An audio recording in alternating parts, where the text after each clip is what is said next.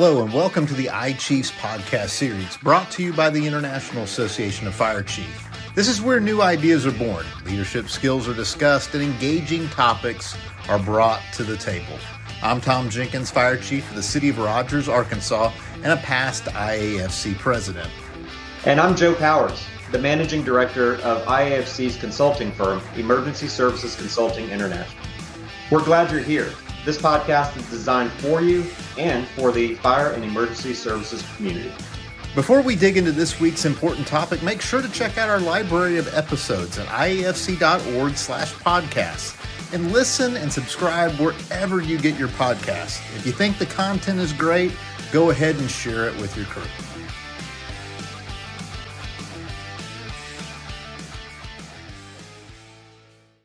All right, today we're discussing an incident that could have had catastrophic consequences for the city of Winston-Salem, North Carolina. As with any fire chief, there are some incidents of consequence and of significance that really tax your leadership ability and the way in which we deploy the resources that we have within our fire departments and use mutual aid and automatic aid. In today's podcast, we're going to talk about one of those incidents that certainly uh, was taxing to the city of Winston-Salem. And we're excited to have a conversation with one of our industry professionals. I'm joined today with my friend Joe Powers, who uh, will introduce our guest. Yeah, thanks, Tom. Yeah, today we've got Trey Mayo, the fire chief of Winston-Salem, North Carolina. He's a uh, he's a 33 year veteran of the fire service, um, and he's been with Winston Salem for uh, for just over eight years. Um, chief Mayo, can you give us a little uh, give us a little description, a little story about how you made it to uh, um, to Winston Salem. Yeah, I started in the fire service um, in 1989 as a volunteer, like a lot of folks in the fire service, and um, went off to college and graduated. And my mom said, you know, you can you can move back home for a few months, but you need to get a job.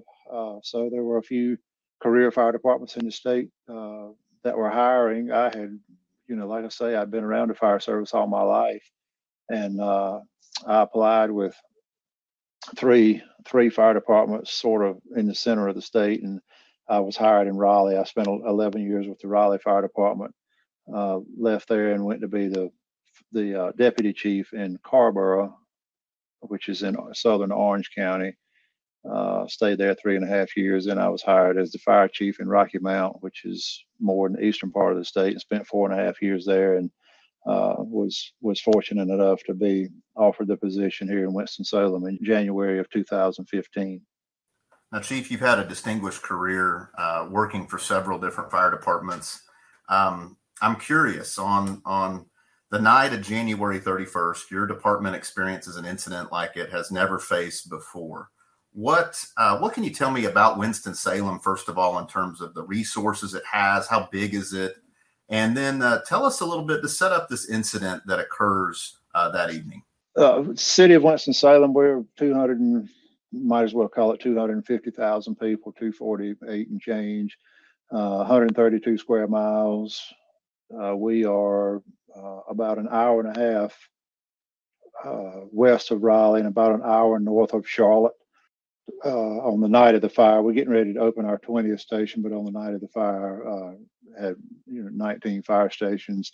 Our minimum uh, daily staffing is about 90, um, and that puts us as you know we're not a small fire department, but it, the the term that I like to use is we are we are an undersized fire department. We do not have enough people working relative to our peers given the risks uh, and, and, given our geographic size. Uh, we're a we're a 23 engine, eight ladder fire department, and we staff 18 engines and five ladders.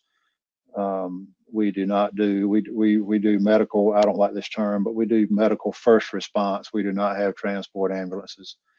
Um, on the night of the fire, we had uh, a little bit of snow left on the ground from a from a previous snow event. We don't have a lot of snow in Winston Salem, but uh, about dark, uh, got got the you know we dispatched a, our standard first alarm commercial building fire assignment to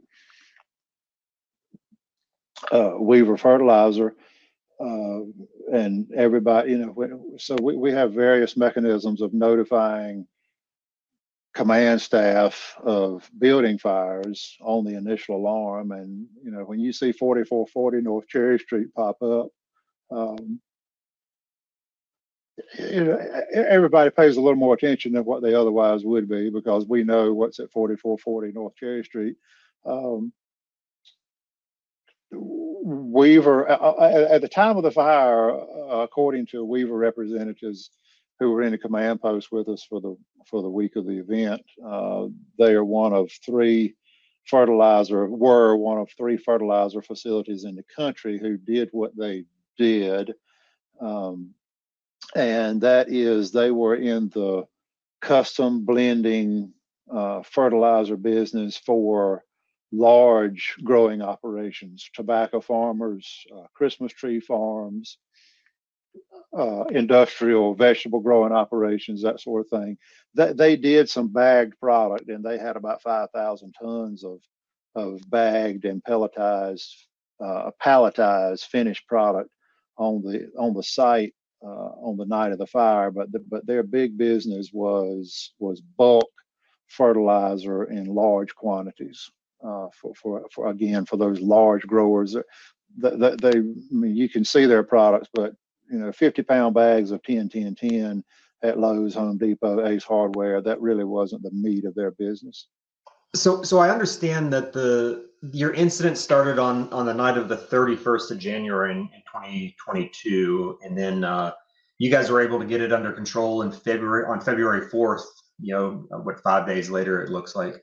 Um, talk to me a little bit, and that's a that's a really long incident. So, talk to me a little bit about how did how did you partner with you know with Weaver Fertilizer? How did you how did you create those relationships, or were those relationships already created you know before the incident happened?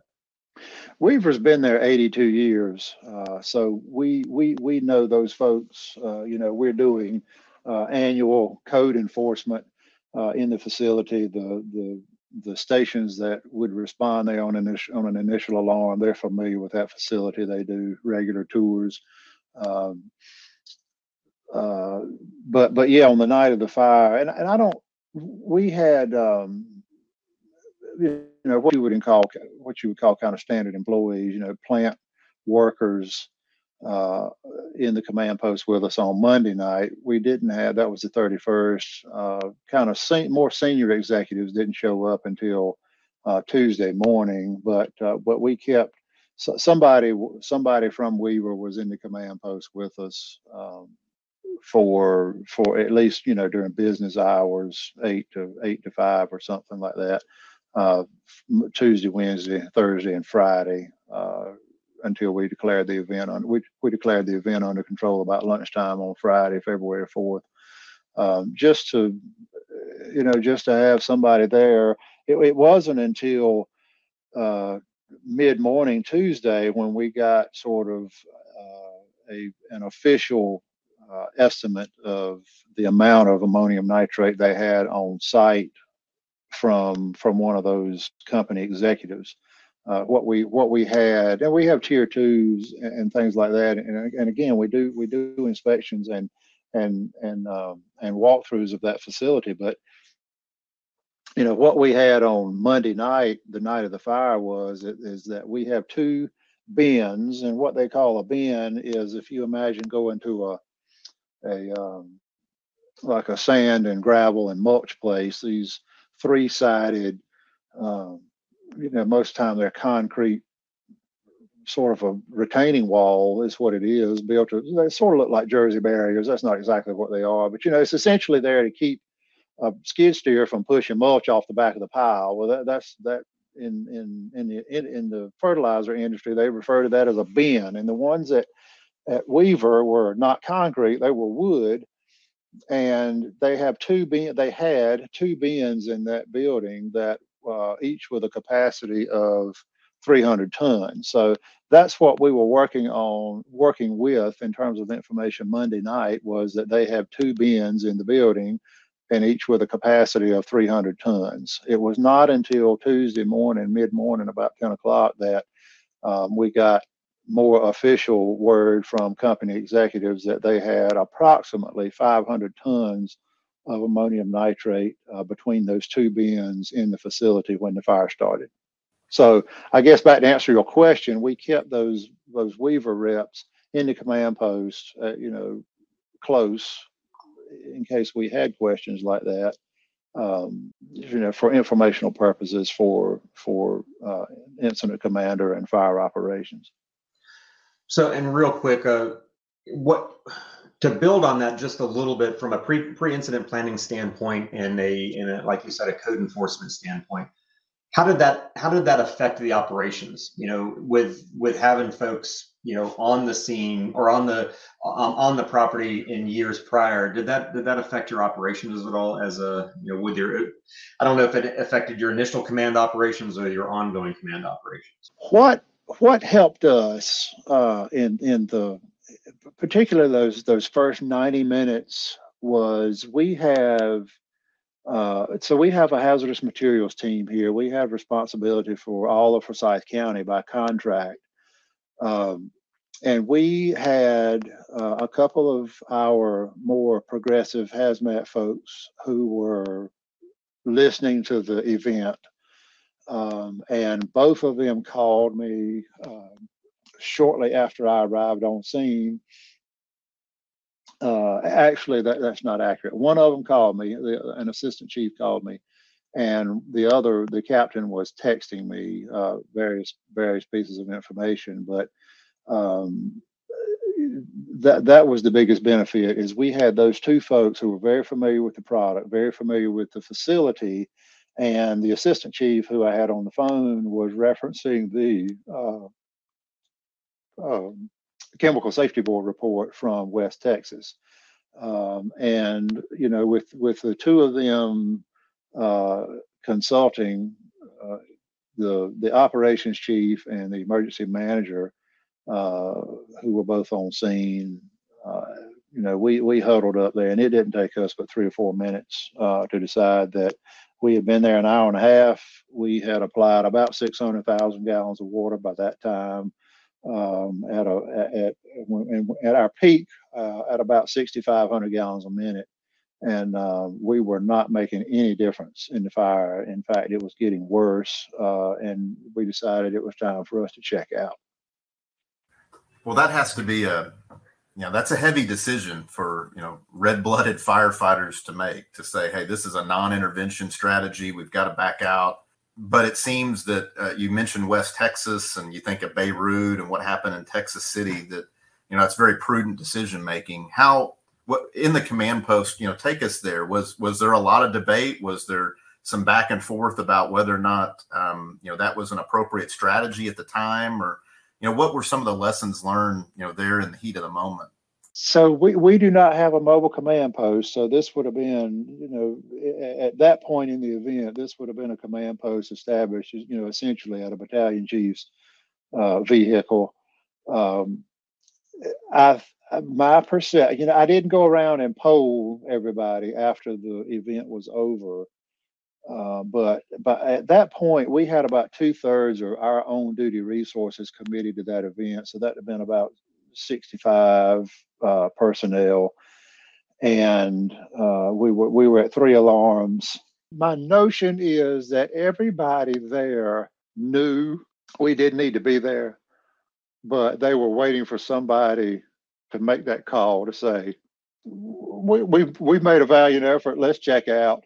Um, and and I think uh, although you couldn't you couldn't hear it uh, you didn't hear it on the radio. You didn't, you know, you didn't hear this this massive sigh across the across the uh, across the scene. But I think it was there was a sense of relief um, when we said, you know, you know, when we when we issued the order, the incident commander issued the order to evacuate, and, and we moved with a purpose. You know, matter of fact, we left. Uh, we I think we left an engine and two ladder trucks behind just because, and about 5,000 feet of hose on the ground because we did not deem it worth the effort. You know, you know how fire trucks at, an event like that sometimes get boxed in. You know, you have to unhook hoses and bed ladders and, and get them turned around. And we just did not, we, we decided it was not worth the effort to take that additional eight or ten minutes that it might that it might have required to do that uh, to get them out of there. Um, so you know, again, Tom, I, I think I'm I think I'm answering your question. Is is everybody knew that's what we needed to be doing? It's just that, as you indicated, that's a difficult decision to make. But uh, you know, you know, as a fire chief, that's what we get paid for is to make decisions. And you know, making the best decision is not the same thing as making a good decision. Sometimes you have a bucket full of bad choices. You still got to make the best the best choice out of that bucket of bad choices. They should make that an EFO course, Trey. A bucket of bad choices. but, but but you but you know what I mean. I mean, how many Absolutely. times as fire chiefs, you know, not not to repeat myself, but how many times do you have to make a decision, and there's not a good decision to make, but you still have to choose something. So you you pull back. I mean, and this is this is a this is impressive. This is good stuff. And and there's another version of this that's you know a scary thing where you don't pull back. So you know history's on your side to say we've got to get out of here. What what happens then? Because you're talking about large scale evacuation of of citizens too, right? Yes, we evacuated a mile radius around the plant, um, which is uh, you know for, Winston Salem is not terribly um, densely populated, uh, but we do have 250,000 people in in um, in 132 square miles. So a mile radius around that plant. The first eighth of a mile around that plant is all commercial. There are no residential occupancies within an eighth of a mile of that facility. But then when you reach out beyond that, um, there are 6,500 residents in that one uh, mile radius uh, away from the plant. Uh, there are schools, there is a prison, there uh, is a rehab facility, uh, you know, post offices, you know, all you, you don't really realize all the things that you know if you just arbitrarily draw draw a one mile circle in your city you don't think of all the things that are in that one mile circle until um, until you you know you see a list of it and and we had uh, gis support uh, that night who was was feeding us that information in the command post so we pretty quickly had a map uh, we knew what we needed to evacuate. We use a program called SARTOPO, S-A-R-T-O-P-O, um, and uh, so we could sit in the command post. Uh, we we at that by about nine o'clock. So initial alarm was about seven. By by nine or nine thirty, we were set up uh, in a facility. And I need to talk to you, Tom, about uh, an EOC and an incident command post that I think is valuable information for the listeners. But we'll we'll get to that. Um, but we set up. A, we we have a uh, a community partner uh, who who happened to have a building 1.1 mile from the from the Weaver plant that they had just purchased uh, to expand their office operations. And they i don't even know how that communication happened but uh, i mean within 10 minutes of us ordering the evacuation of the plant the you know the fire department evacuation um, we knew where we were going and we had access to this to this office building uh, that, that was not set up as an EOC, but it was well laid out for an EOC and incident command post. And I know those are two, those are different things. Um, uh, but but we were able to assemble there and and start working, and we could uh, you know back to the evacuation. So that's where we were. That's where we were set up with incident command. Uh, in that building and uh, with SARTOPO running and and, and an evacuation map um, by um, about 2 a.m., we had put fire trucks and police cars on every street uh, in that in that one mile radius, and we could track all that with SARTOPO to make sure we had we had covered all the streets. Um, we um, were using so the city of Winston Salem. We have a marketing and communications department. When I when I left the scene, I called the marketing director. He met me at the command post. Uh, so he took over um, the, um, the the public side of of the evacuation, you know, news media, social media, uh, the you know what what we kind of generically know as a reverse 911 system. And we also used, uh, you know, we all get the alerts on our cell phone when, uh, you know, there's an Amber Alert or uh, forecast, you know, flash flooding or whatever. We get we get those alerts on our cell phones. We activated that. You have to have authority from the state of North Carolina to be able to do that, and that was the first time And for Forsyth County. Uh, that that uh, that wireless emergency alert uh, had ever been transmitted um, for you know for for a non non scheduled non routine event like this. Um, so that's the way the the evacuation was carried out. You know, you, we had set up uh, sheltering. Uh, ma- you have to have you know mass care. Uh, the we we pulled in our traffic field operations. That's a different department for barricading you pull in your public transit for getting folks evacuated who have no access to to um, to transportation. But you know, you have folks who don't have cars, you have folks who are in wheelchairs, you have folks who have COVID. I mean, there's a for the course of that week, you know, we had 44 agencies um, assisting, and you know, we were serving uh, meals to uh, about 50 people uh, you know, each time a meal hour came around, we were serving 50 meals to folks in the command post. So, from a community standpoint, it was a it was a huge event, and from a uh, from an operational standpoint, it was also a huge event. And, and uh, um, you guys did an after action review and and looked at everything that had happened, you know, in with clear eyes. And now, you know, you know, weeks and months later, you're you're developing recommendations to move forward what's one of those things that came out of that after action review that um, that for Winston Salem you're moving forward with? a, a, couple of things. Uh, one is we did not declare a state of emergency because it wouldn't have made any difference operationally. Uh, it wouldn't have qualified us for any state or federal funding, but it would have made uh, a difference uh, as best we can determine if we and we did not uh, we did not use the term mandatory evacuation. We did a voluntary evacuation. In north carolina there is no definition of voluntary or mandatory evacuation and my experience growing up on the coast is that when you when a when a when an authority having jurisdiction says we are issuing a mandatory evacuation what they mean is if you choose not to leave and you have a problem and we are not going to get but going back to go get you until the event is over. And the and and, and that was my frame of reference. And that is generally for hurricanes uh, along the coast of north carolina.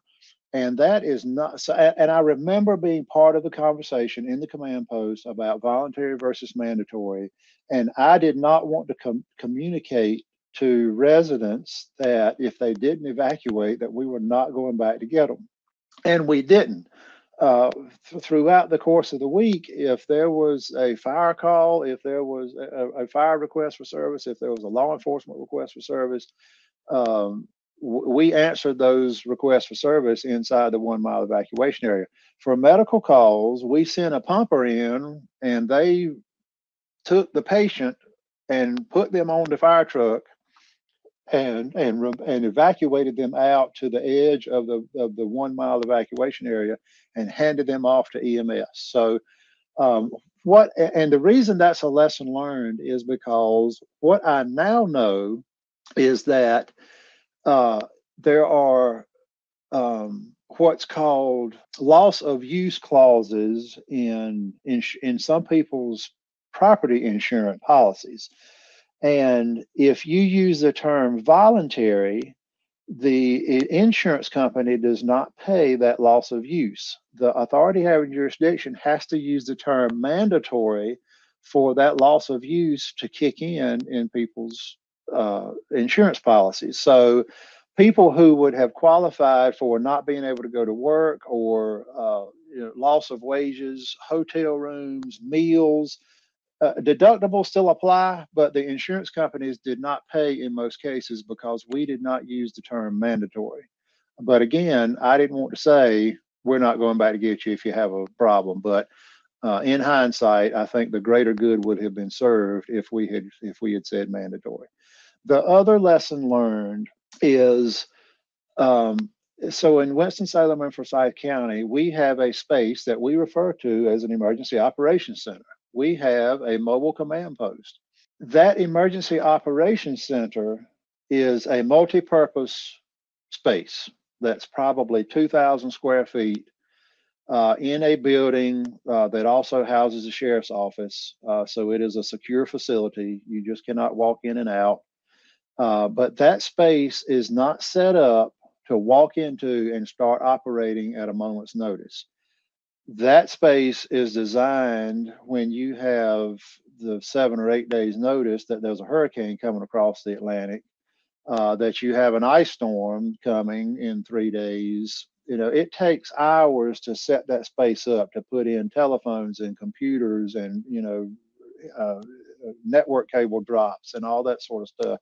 It, it can be done and it's made to do it, but it's not made to have to be dispatched to a fertilizer plant fire at 7 p.m. and walk into that EOC at, at 8:15. And and that is that is a major and, and the and the mobile command post that we have is a law enforcement command post, and it is not adequate for running fire command on a scale that we were running it over a week period. You know, we finally, um, about six days into the event, it was after we had declared the fire under control, we got a mobile command post from the state of North Carolina that is essentially a double wide modular uh, manufactured home. It's, it's on that scale. Um, and that that that's more in line of what you need when you have you know when you say you have a mobile command post. If it's a converted rv or a bus you really don't have anything that's truly functional. And if you have an eoc that is also a space where you have retirement parties and you know department head meetings and whatever else that goes on in that space you really don't have an eoc and that's that's the big thing that i would tell fire chiefs out there you know because i've given this presentation in in uh, in live settings, and I say, you know, if you have an EOC, put your hand up. If you have an EOC that you can walk into right now and start operating as a full blown, fully functioning EOC, keep your hand up, and you wind up out of a room of 50 people, two or three people are left with their hands in the air. So um, that's that's the lesson learned for us, and and we've already had some conversations that involved the city manager about closing that gap. Um, and and I and I, I'm certainly going to do my part to push to see that that gap gets closed uh, because the hurricane EOC is not the same thing as the 500 tons of ammonium nitrate EOC.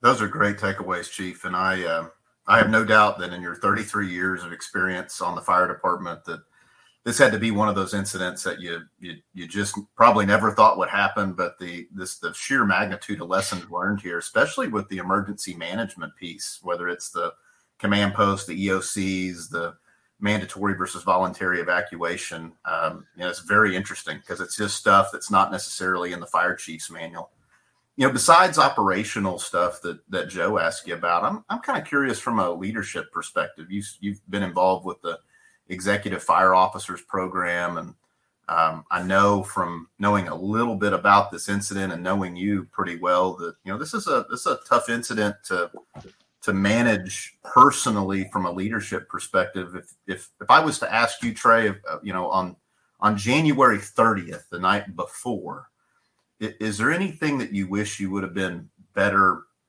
you know suited to to think about? Or is there any is there anything that that that to other fire chiefs out there that are listening to this podcast that you would encourage them to think about or educate themselves about from a leadership perspective knowing that you can be 33 years in and see the you know the most challenging fire of your career clearly? So i'm just curious your thoughts on that as we close up. Yeah the so you know we didn't do a bad job and operationally um, those those forward facing things that the public saw if the same event happened tonight uh, we would do 95% of the same things.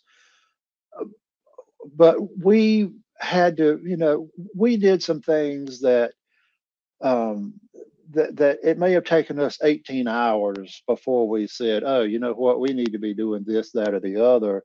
Um, and just you know, kind of off the top of my head, um, you know, do you have an assembly area for guests? You know, the governor shows up, the secretary of crime control and public safety shows up, the the the state insurance commissioner shows up, the the state senator representatives show up, and all those folks did over the course of the week.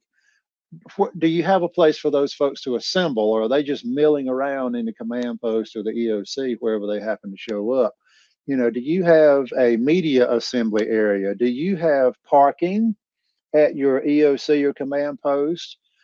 Do you have parking or do you have parking for fire trucks and ambulances and the things that we had at the command post um, for that for that um, for for that week. You know, we were fortunate that facility that I told you, that office building we set up in, that was owned by a record company. So they had parking for records. Well, if you can park a record, you can park a fire truck.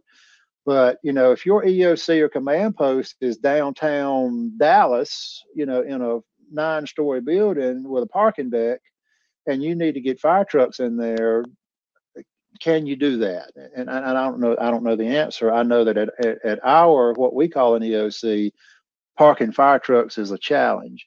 You know, can uh, you know you're going to get inundated with donations can you handle that? Or do you have somewhere, you know, we threw away a lot of food, unfortunately, because we didn't have anywhere to refrigerate it. You know, we, but, but, you know, in day three and four, we said, hey, well, this is more food than we need. And we started taking it to homeless shelters and, and soup kitchens and that sort of thing. But we threw some food away because we didn't have refrigeration space for it. And it was more than we needed to eat uh, you know, w- we don't have a cache of cell phones for people operating into various positions in the EOC or command post. And again, I know those are different things, but but you need a cache of cell phones for the folks operating, so they're not using personal cell phones or like our battalion chiefs when they change shifts.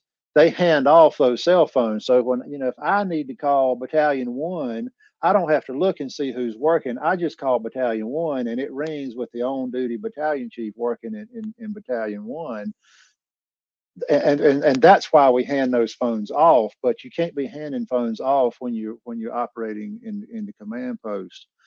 Um, do you have access to drones? We flew drones 24 hours a day for five days. Nine agencies had drones in here, largest drone uh, activation in, in the history of the state of North Carolina. And I realize that's not saying much, given that you know drones are relatively te- relatively new technology. But um, if you declare a uh, so about three hours into the event, we asked for a no fly zone in that one mile evacuation area.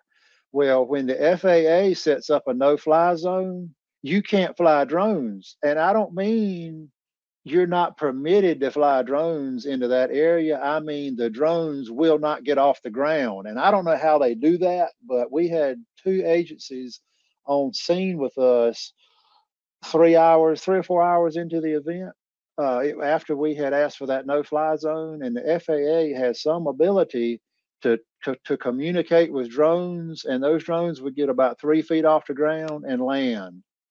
And, and and it took us a while to figure out that hey, these drones are not flying because we're trying to fly them into a no-fly zone, and we had to get special permission for those drones to not be getting that communication from the FAA so that we could fly them in that no fly zone.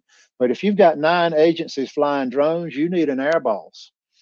Um, you know, you need to be sure that folks who are supposed to be submitting tier two reports, you know, there's no real legal authority to make sure that people are submitting tier two reports. Um, but you almost every jurisdiction has some facility that is supposed to be submitting tier twos, and tier twos are not a magic bullet, but they did do give you some idea of what people have and in what quantities. Um, so uh, you know, I, I don't. I guess I should stop here. Uh, you know, I've got some other things that I can mention, but I don't want to run us over on time. Uh, so you all tell me. No, this is fantastic, Chief. We've been visiting with Chief Trey Mayo of the Winston-Salem Fire Department.